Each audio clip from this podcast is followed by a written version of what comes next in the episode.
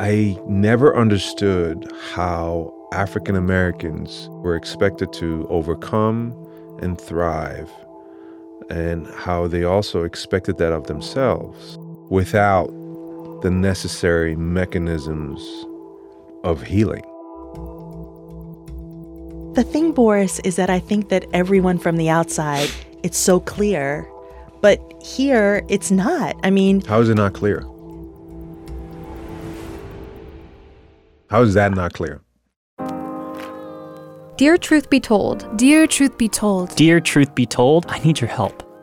I'm your host, Tanya Mosley, and on this episode of Truth Be Told, we're taking on a big question, a question this country has failed to reckon with for hundreds of years. How are Black Americans truly expected to thrive in the United States without the necessary mechanisms for healing? Our question for this episode comes from actor Boris Kodjoe. You know I'm old school, so Boris will forever be Kelby from the movie Brown Sugar. Come on, that's what this is all about. You know, the dating, the awkward walks home, that's what men and women do.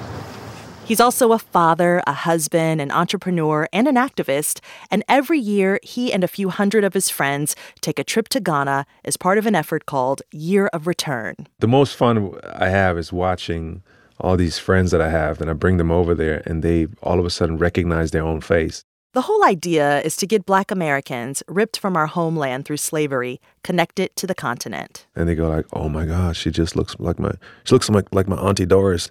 You know, when you make that connection, it's so powerful because you all of a sudden you understand that you're not just you're not that abandoned child anymore. Yeah. You know, Boris was born in Austria to a Ghanaian father and a German mother. And this passion he has for this yearly trek comes from a reality that smacked him in the face when he first moved here to the United States some 20 something years ago the collective erasure of Black trauma. that was my one question I always had when I came here was like, okay, you know that for generations we've been subjected to severe trauma. I never understood how African Americans were expected to overcome and thrive and how they also expected that of themselves without the necessary mechanisms of healing. Whew, man, that's the part of Boris's question that really gets me. It's the thing that Black Americans all live with, whether we're conscious of it or not. We've got three options in this country. We pretend we're walking through life on an even playing field, or we work three times as hard to get to that playing field, or we don't even try at all. These are survival tactics. There's no real healing here, not the way Boris is talking about. Like I said, this is a heavy topic. And so, to properly unpack Boris's quandary, I wanted to bring in a wise one whose life's work has really been about exploring exactly this very topic. He is honest, deeply introspective, and generous with his thoughts. And I feel like those traits are really the marks of a great writer the willingness to explore openly the complexities of the human condition. My name is Kiese Laymon. I'm a black Southern writer from Jackson, Mississippi.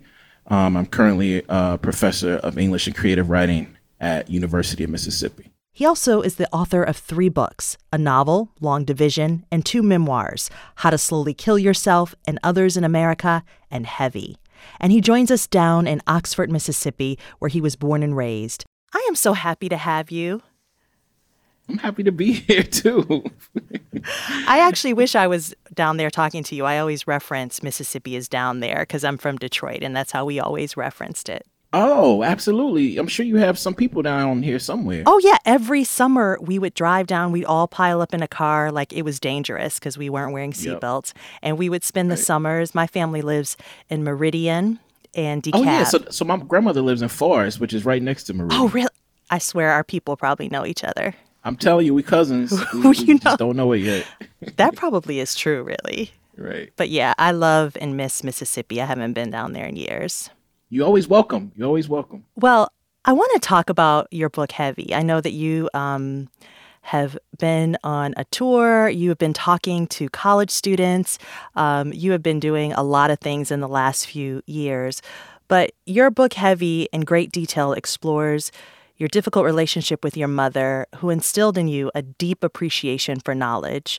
But this relationship was also pretty complicated. Um, you really write in great detail how your mother would uh, beat you with the justification that you needed to be tough enough for a white world that would treat you even more harshly. And a few years ago, you wrote on Twitter, I am 43 years old. When my mother was 43, I was 24. I have no idea how she made it through all this violent American mess with a heavy black boy constantly tugging at her heart, head, and nerves. And of course, that's that's the thing that's I think struck anyone who has read your work because your mother's mindset, I mean, it's really a common one and it's rooted in racial trauma. Absolutely. No question.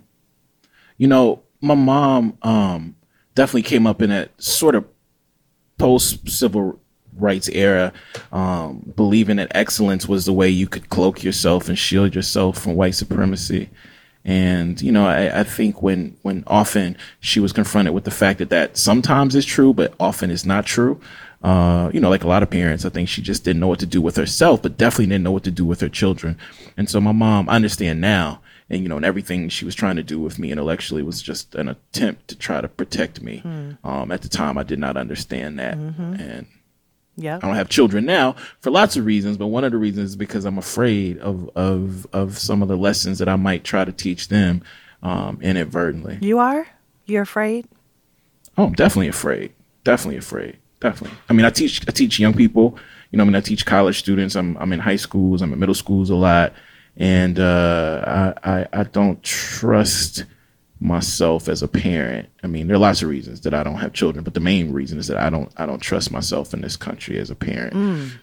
Yeah. You know what? I, I have two children and I think I felt that same way before I had children. In fact, I think I right. actually said I don't envision myself with children. And even people yeah. would say like I'm surprised you have two kids, but really right. I never had um, this conversation out loud, but I was really really afraid that uh, some of the things that I had dealt with as a as a kid in my family mm-hmm. that somehow I would execute it in my own kids. Um, and I hear people who have children and they're like the complete opposite of their parents. And I think like, right. wow, how do they do that?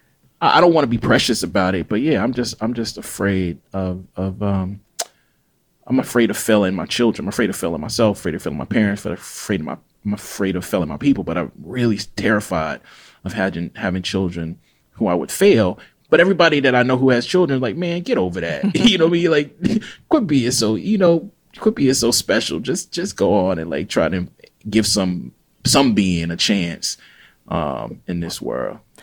You know, I recommended heavy to my mom's book club and it caused a really big stir for these 50 Uh-oh. plus year old moms of black sons.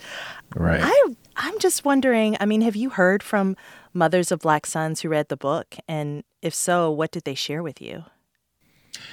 That's a great. You know what? I've been talking about this book for uh, like a year and a half, and I never got that question. Um, yeah, mothers of black sons, I think, are actually like the most critical of my book, and and and and I understand why. You know, because I think mothers of black sons think that my book is a critique not just of myself and my and my state and my mother, but a critique of them, mm-hmm. right? And and what I try to say is that like you know it is partially a critique of my mother and parenting and and all of that, but it's really like a love letter to black mothers who raise black sons and say to say like you know i see a lot we see a lot of what you're going through we hope you see a lot of what we're going through but we also have just both been lying to each other um and this you know like zest like to to survive i think both of us. And i kind of wanted to say to my mother and other black mothers that we kind of don't have to lie anymore. We can be tender and talk about the things that we've tried to forget. Mm.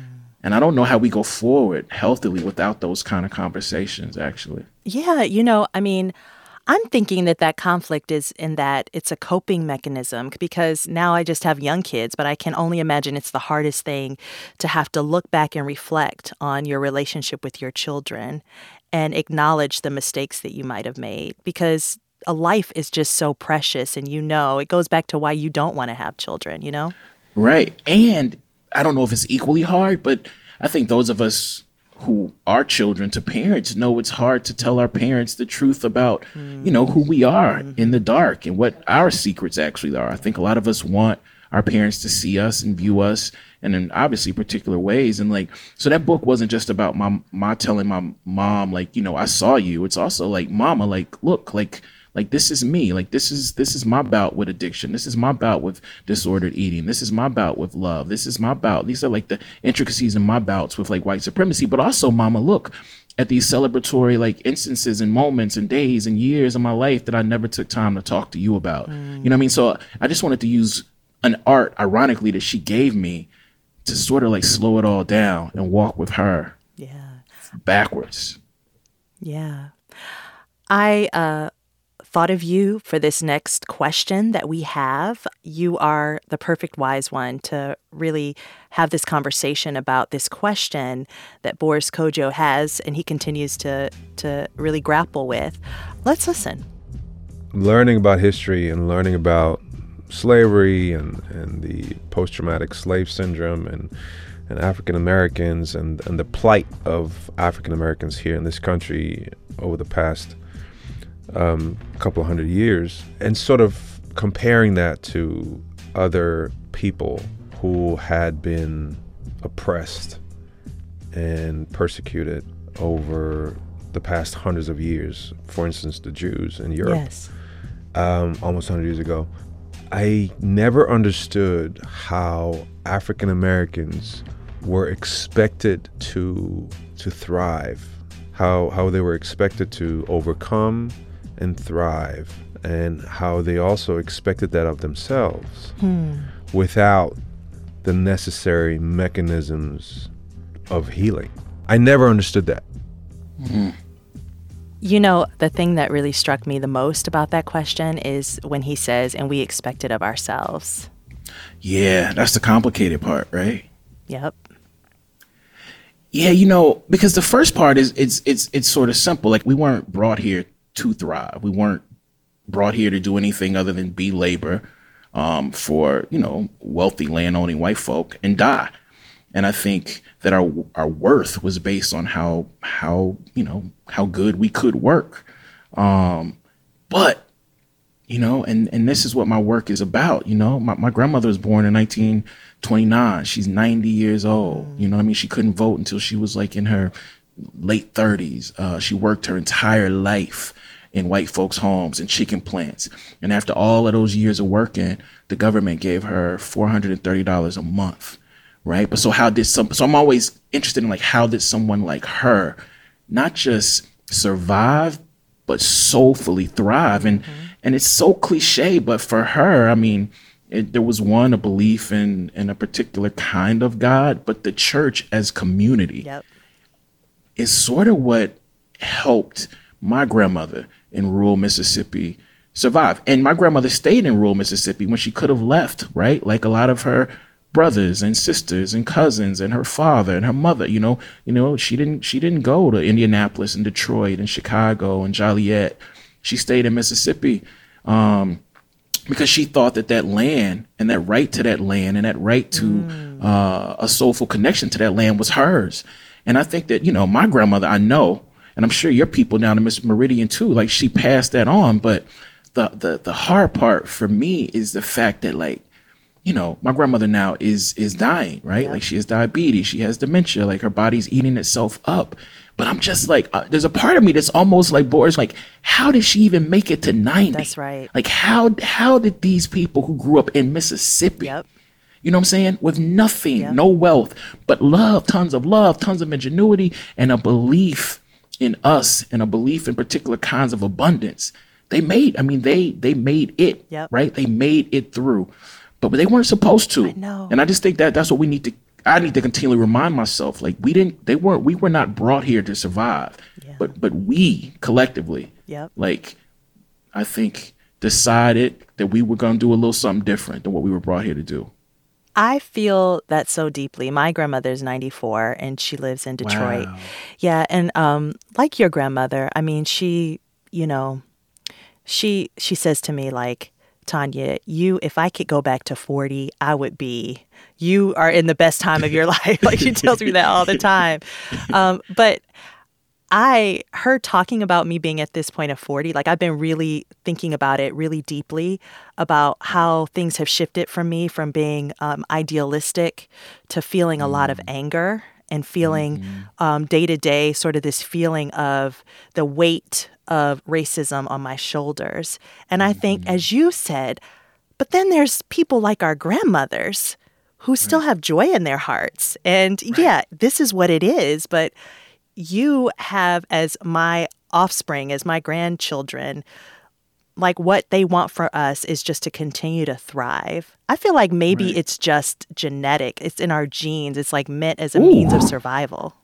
Ooh, we now see that's that's what I want to believe. You know what I mean? Like that's that's what I that's what I want to believe. But but I'm also interested for your grandmother. Like, was there like was there like a central location? Like, was not just you know Christian church, but was there like a like a community of folks who were connected in, around her to help her thrive? Was it familial? Like, Oh, yeah. you know, I just think isolation kills us. Like, how did how did your grandmother concretely make it? You know what? You make up a really good point because so many of us right now, we've gone on for the benefit of our careers to these isolating spaces and we're doing well in our careers. But my grandparents left Meridian and DeKalb when they were like 18 years old and they made their mm-hmm. way up to Detroit to work in the automotive industry.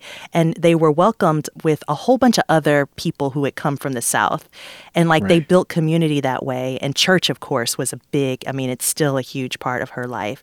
But that sense of community is like you really bring up a good point. That's like that connectedness and that building of community is kind of what's missing in my life. I know. What about you? Oh my goodness, you're getting too real now. I mean, it's definitely missing in mine. You know, it, it's a, yeah, you know, and, and and I think if we're really gonna be honest, like this is the first year of my life when I was just like, okay, kids, say like you really made a mistake not having children for lots of reasons, but selfishly because like it's like incredibly lonely, right? And I, you know, it's, it's hard to do the woe is me thing when you know people on the outside look at you and feel like you are successful. Uh, but whatever I have going on success wise, it it, it it it hasn't like protected my heart from feeling like isolation, Yeah. From regret, um, and from actually oftentimes the opposite of that community that I know raised me and that I know is why I'm here. And I, but but but what you're saying is like you know none of us are alone in feeling that isolation. I think we just maybe don't talk, find space to talk and feel through it enough. Yeah. For sure. What do you think? I think so. You know, I'm I'm really at a I don't know, like this is a point that I think of a lot. Like I know you lived other places and you decided you made a conscious decision to move back to Mississippi. Like I do think like is my place in Detroit? Am I supposed to be going back there? Um it's something I grapple with. But you know, I was thinking a little bit more about Boris's question, like that idea of us coming from a place of um, being stripped from our homeland and um, here as slaves, and then slavery is over, and it's like, okay, you're free. You pull yourself up by your bootstraps. I talk about that whole Clarence Thomas thing a lot. Right, um, right. And then why aren't you on the same level economically, socially, all of these things? Like, eh, don't you, you know, people like, there are, are white people out there who just really feel like race is like, we live in a post racial society and they don't know why we continue to bring it up. But he says, like, without the proper mechanisms for healing, what does healing even look like for you? Well, I mean, I think the wonderful, it, you know, he could have intended this or not, but the wonderful like subtext of that question, um, to me, it makes me wonder. Like, you know, I, I teach sometimes lots of white kids, and you know, who who come from wealth, who on the surface have like all the mechanisms for healing, and I think they've done a atrocious job at healing. Mm. Do you know what I'm saying? So what what I think that Boris's question I think should make us understand is that like, you know, when you when you live in a in a society that is rooted in among other things like genocide of indigenous people, the theft of of, of black folks and transatlantic slavery, it's hard to heal, not just for the folks who are like the victims of that, right? The like the victims of that are, are like white folk mm, as mm-hmm, well, mm-hmm. emotionally. You know, I don't look around at white folk and be like, oh, they've done a great job healing. Mm. But with us, you know, I, I actually think that our healing mechanisms, if I had to say, and this is what's scary, I think are a little bit better than white folks, at least down here in Mississippi, at least more tender, at least more loving. You know what I mean? Like we treat people down here, black folk. We definitely treat white folk, not with just a reverence, but with a tenderness that I think we should all be treated with. Mm. And that is without access to those mechanisms, right? Mm. So I think the mechanisms need to be questioned. And I think the harm done with the with an abundance or with a lack sometimes can have similar ends when you talk about the way that people treat each other in Mississippi and that being sort of a form of, of healing, I do miss it. Like people are so kind. it's so true. It's just true, right? It's just true. It's just I true. Mean, You're just walking down the street. Hi, how you doing? Like I don't it's just like all of that. That is like we take for granted like just the yeah. acknowledgement of your humanity as a as a means of healing because it doesn't happen Absolutely. everywhere. Absolutely. I actually uh heard a, a conversation a while ago with a black psychologist who was talking about how we're seeing higher suicide rates um, in black mm. children now mm-hmm. more than ever before. And mm-hmm. I was trying to think about what's different today than in the past. And right. that isolation is one of the big things. Like he talked about mm-hmm. now, religion is not meant for everyone, but religion um, provided that sense of community for young people. Mm-hmm. Yeah, I mean, and and I mean, I don't, I don't, I don't want to be dogmatic because you know, I, th- I think, I think Black folks have used social media to extend like resistant traditions, right? But one of the things we also see in social media is like we have more access to Black pain and suffering whether, you know, it's black women and black men or black genderqueer people. But I wish that we had a much more robust care and concern for like our interiority, our intellectual and mental interiority, psychological interiorities, all of us. And in the absence of that, I think suicide rates are going to have to continue to rise. But, you know, because I'm my grandmother's child, I have to believe and know that there are people out there who are fighting for like the you know the integrity of all of our lives yeah. and some of you know some of that fight is being done by you and some of that fight is being done by me but there are also young people out there who are courageously like just fighting to live as much as the rates of suicide have gone up i think it's important that also i think rates of activism have also gone That's up true. in different in different ways right yeah. so that is what gives me not just hope but like that is what makes me feel less isolated ironically. Like knowing that there are people out here including young people yeah. who are fighting for all of us to live. And that's a part of our freedom tradition in this country right? Yeah it's so true. Yeah i am i am so taken by the young people. I don't know what was wrong with with my uh, generation. We were like in a sunken place or something. Like i don't know. I mean i think about that a lot but just with athletes. You know lebron james gets critiqued for a lot and whether people you know valid or not. But i remember i grew up you know Jordan and Barkley and all of these athletes in the 80s and yep. 90s. And all kinds of stuff was happening. Yep. Like crack was ravaging us. You know, cops were killing us. Uh, the the wealth disparity was, was was like huge, and they didn't say nothing. Mm-hmm. They didn't say a damn thing, yep. right? And I'm not blaming them, but what I'm trying to say is that like, I don't. I, I want us to really take heed of some of what young folks have done. Yep right, in different areas. And we see a different kind of, for example, we see a different kind of care and commitment from black athletes. I think we see a different kind of care and commitment from black artists. Mm-hmm. I think we see a different kind of care and commitment from black workers in this country in mass. And so I don't want to be like the hunky dory guy. Yeah. But sometimes I have to be the hunky dory guy because I want to go to sleep and wake up in the morning, right? I want to believe that I'm a part of a continued tradition that is evolving even though sometimes it's hard to believe it. Yep. But I, but I have to believe it, right? I have to believe it. Mm. You know, I spoke recently with historian and author Ibram Kendi, yes. and we had a discussion about Boris's question, and he said we have to first name the harms of racism. And he breaks down these harms in two ways. Let's listen. There are many different levels of the effects of, of racism, of anti black racism on black people. There's the literal material effects you know, black people are disproportionately poor in this country. White people have about 10 times the median wealth.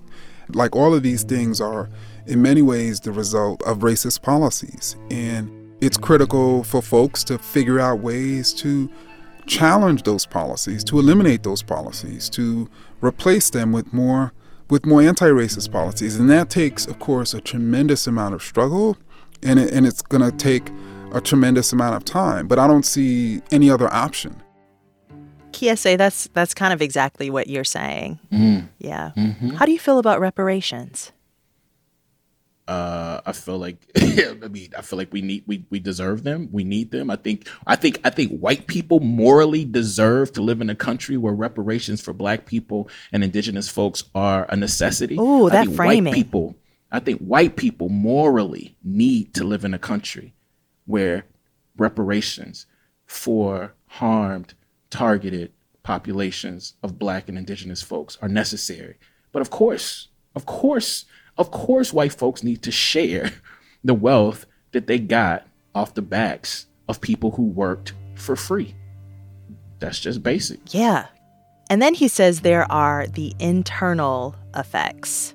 When you, as a black person or, you know, as a black community, have been raised in a nation that continuously, generation after generation, have told you that you're nobody, have told you that you're subhuman, have told you that black is ugly. At some point, you may come to believe that. And then you may come to look in the mirror and hate yourself. And I think we can heal in that way. We can literally say, you know, the only thing wrong with black people is that we think something is wrong with black people and there's everything wrong with this society. And and to take that position is to essentially begin the healing process. So, talking about the external and the internal and then the mechanisms for healing. I mean, I was really struck by by putting it in this way. Um, but your thoughts about this? Well, I mean, I had I had questions about that. If that's okay, Yeah, I- do- Can I please. ask you? Yeah. I mean, you know, so I absolutely agree and believe every word that he said, and you know, and I teach his book. I love his work, but I also wonder, you know, like, um, anti-blackness is something that all Americans and one could argue everyone in this globe have to kind of contend with. Absolute, right? We all do, but if we are if we are all contending with this anti-blackness as I know we are, I'm what what what I'm speaking to is like the wonder that we still, I think, collectively often try to do what's in the best interest not just of us, but other suffering people across this country. And so I'm asking, I'm wondering like why the anti-blackness that manifests in us is different than the anti-blackness that might manifest in like, you know, white folks in this country. Oh, I see what you're saying. But you know what? The thing about what uh, Ibram is saying is like, I think he's saying if, if we're trying to get to the mechanisms of healing, part of healing is really contending with those material effects and like really all of us being activists in every way Absolutely. we can in that realm. Right. And then when it comes to those internal effects, like stopping that thing that we always, I know it's in your family, I know you've heard it with your friends, but like, this expectation of us like i okay an example is like even talking to my mom the other day she was like we as black people got to do better at so and so and i'm like Right. no mom you have to understand like this idea is a manifestation because of white supremacy and so we don't as black people have to do anything but just Right. live and be free and like take care of our families and do whatever the hell we want to do Right. so, but there Right. is this expectation that like somehow we are inferior and we have to collectively pull ourselves up from our bootstraps. Right. Which is which is which is just wow to me, right? Because like again, this is this is where being in Mississippi is so helpful for this conversation because our folks, right? Not just my folks, but our folks set the blueprint for global freedom and directed action across the globe with nothing, right? Like with with nothing but strength, ingenuity, uh, imagination, um, and collective will. And so, so it's it's it's it's interesting to me that in the face of all of these material deficits and all this precarity, we still have a history, particularly in this state, this state which is kind of like neglected and and and you know this state which is 50th in everything. We're we're, we're not 50th in um, organized struggle. We're not 50th in um, setting the terms what people mean when they say civil rights. We're actually number one in that. And so it, it just, I just, I just, again, like you caught me on the day when I'm usually cynical and I'm usually pessimistic, but today, you know, I feel like the, the, the breath and the, and, and, and, and, the, and, and the fight of those folk who imagined us being where we are before we could even imagine it. But I actually think they imagined more, and that's the thing that that converse this conversation with you and actually that question with with, with uh, by Boris makes me think about. It's like what like what what next? Yes we need material change. Yes we need to be paid adequately for work that we and our ancestors have done. And how do we tend to our interiority along the way? Yeah. that's the harder that's the hardest part of the question for me. Like how do we actually tend to that? And thinking about the mechanisms for healing uh, on an individual level, what do you do to care for yourself, to like bring yourself to that place each and every day to get closer and closer to being whole? Man, that's that's the question. Um, first thing I think I, I need to say is that I fail, and Mhm. We all do. health- yes, and one of the healthiest things for me is being able to accept and admit that I have failed. I have failed in my treatment of myself, treatment of my state, treatment of, my, of the globe, failed in treatment of people who were close to me. Um, and, and, and again, personally, for me, it's easy to kind of get lost and swim in that failure. So that's why I'm saying you caught me on a good day where I need to accept that failure is part of revision.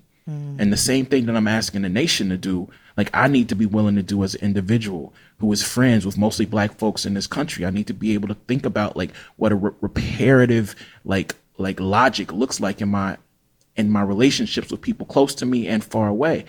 And I just don't think we can repair the things we've done wrong if we don't articulate with care and tenderness the things we've done wrong. And if we don't listen to people who we've harmed tell us with with with with sort of precision how we've harmed them. So on my best days when I heal, I've listened to myself and I've listened to people who I've harmed. Another thing that I've done is I've I've done sort of what might seemingly be diametrically opposed to that is like, you know, I listen to people who actually say, Kiese, you've meant a lot to me. Mm-hmm. And that for me and my personality type is hard. It's hard for me to hear people tell me good things that I've done. I run away from that. I don't like to read great press. I'm much more fueled by bad press. You know what I'm mm-hmm. saying? So I need to go to therapy. and in the absence of and in the absence of therapy, what I need to do is be able to accept with like equal vigor um, the harm I've done in my life to people close to me. And also I need to accept like the joy that I've brought to human beings close to me. And at my best, I'm able to do that. And at my worst, I'm completely incapable of doing that. I bet our grandmas have some some good answers. Oh, yes, indeed. But see, yeah, and all my grandmama's answers are going to begin with God and end with God. Right? know. You know what I'm saying? That's all my grandmama's answers going to be like, I put it in the Lord's hands, baby, which, which in some way is taking a lot of the actual like, like work that I've seen her do, like off of her shoulders, right? She wants to give it all to God. Give Yeah, the glory to God. I'm like, Yep. okay, grandma, I'm gonna get a glory to God, but I want to give you the glory. And that's what I try to do in all my work. If you really look at what connects all three of my books and this other work I have coming out, like I'm really attempting to not just celebrate and mourn, but actually like make canonical like the work and the love that our grandmother and that doesn't mean that they're perfect at all yeah. like i want to see all the mess you know i want to see the scabs as much as i want to see that incredible hat that she wore you know easter sunday but I know that the foundation for liberation is in that generation. Yeah. You know, I know the foundation for liberation is in Fannie Lou Hamers and Ida and Ida B. Wells. You know what I'm saying? Is in Mamie Till. Is in my grandmama, Catherine Coleman. We got the foundation. We just got to remix it. And thankfully, I think young people are doing it. I think we kind of middle aged people need to maybe catch on. Kiese, you're awesome. Thank you. You are so awesome too, Tanya. Thank you. You know, I always thought it was our survival tactics that allowed us to move through this world and thrive as black people in America. But Kiese's advice is really a reframing. He's basically saying it's our healing tactics that have helped us through. Religion, children, community, connection, kindness, music, food, culture, love, all of it. That's healing. And so, in answering Boris's question, Kiese is saying we actually already have the mechanisms for healing. That's not to discount the real harms that we're still living with, those external and internal impacts that Ibram Kendi was talking about. But as he said, it's going to take all of us to, in real ways, take on an activist like role against anti blackness. And that role looks different for different people, but it's essential. I want to hear from you. What does healing for Black America look like? Hit us up on Twitter or Instagram. Our handle is Truth Be Told KQED, or use our hashtag AskTBT.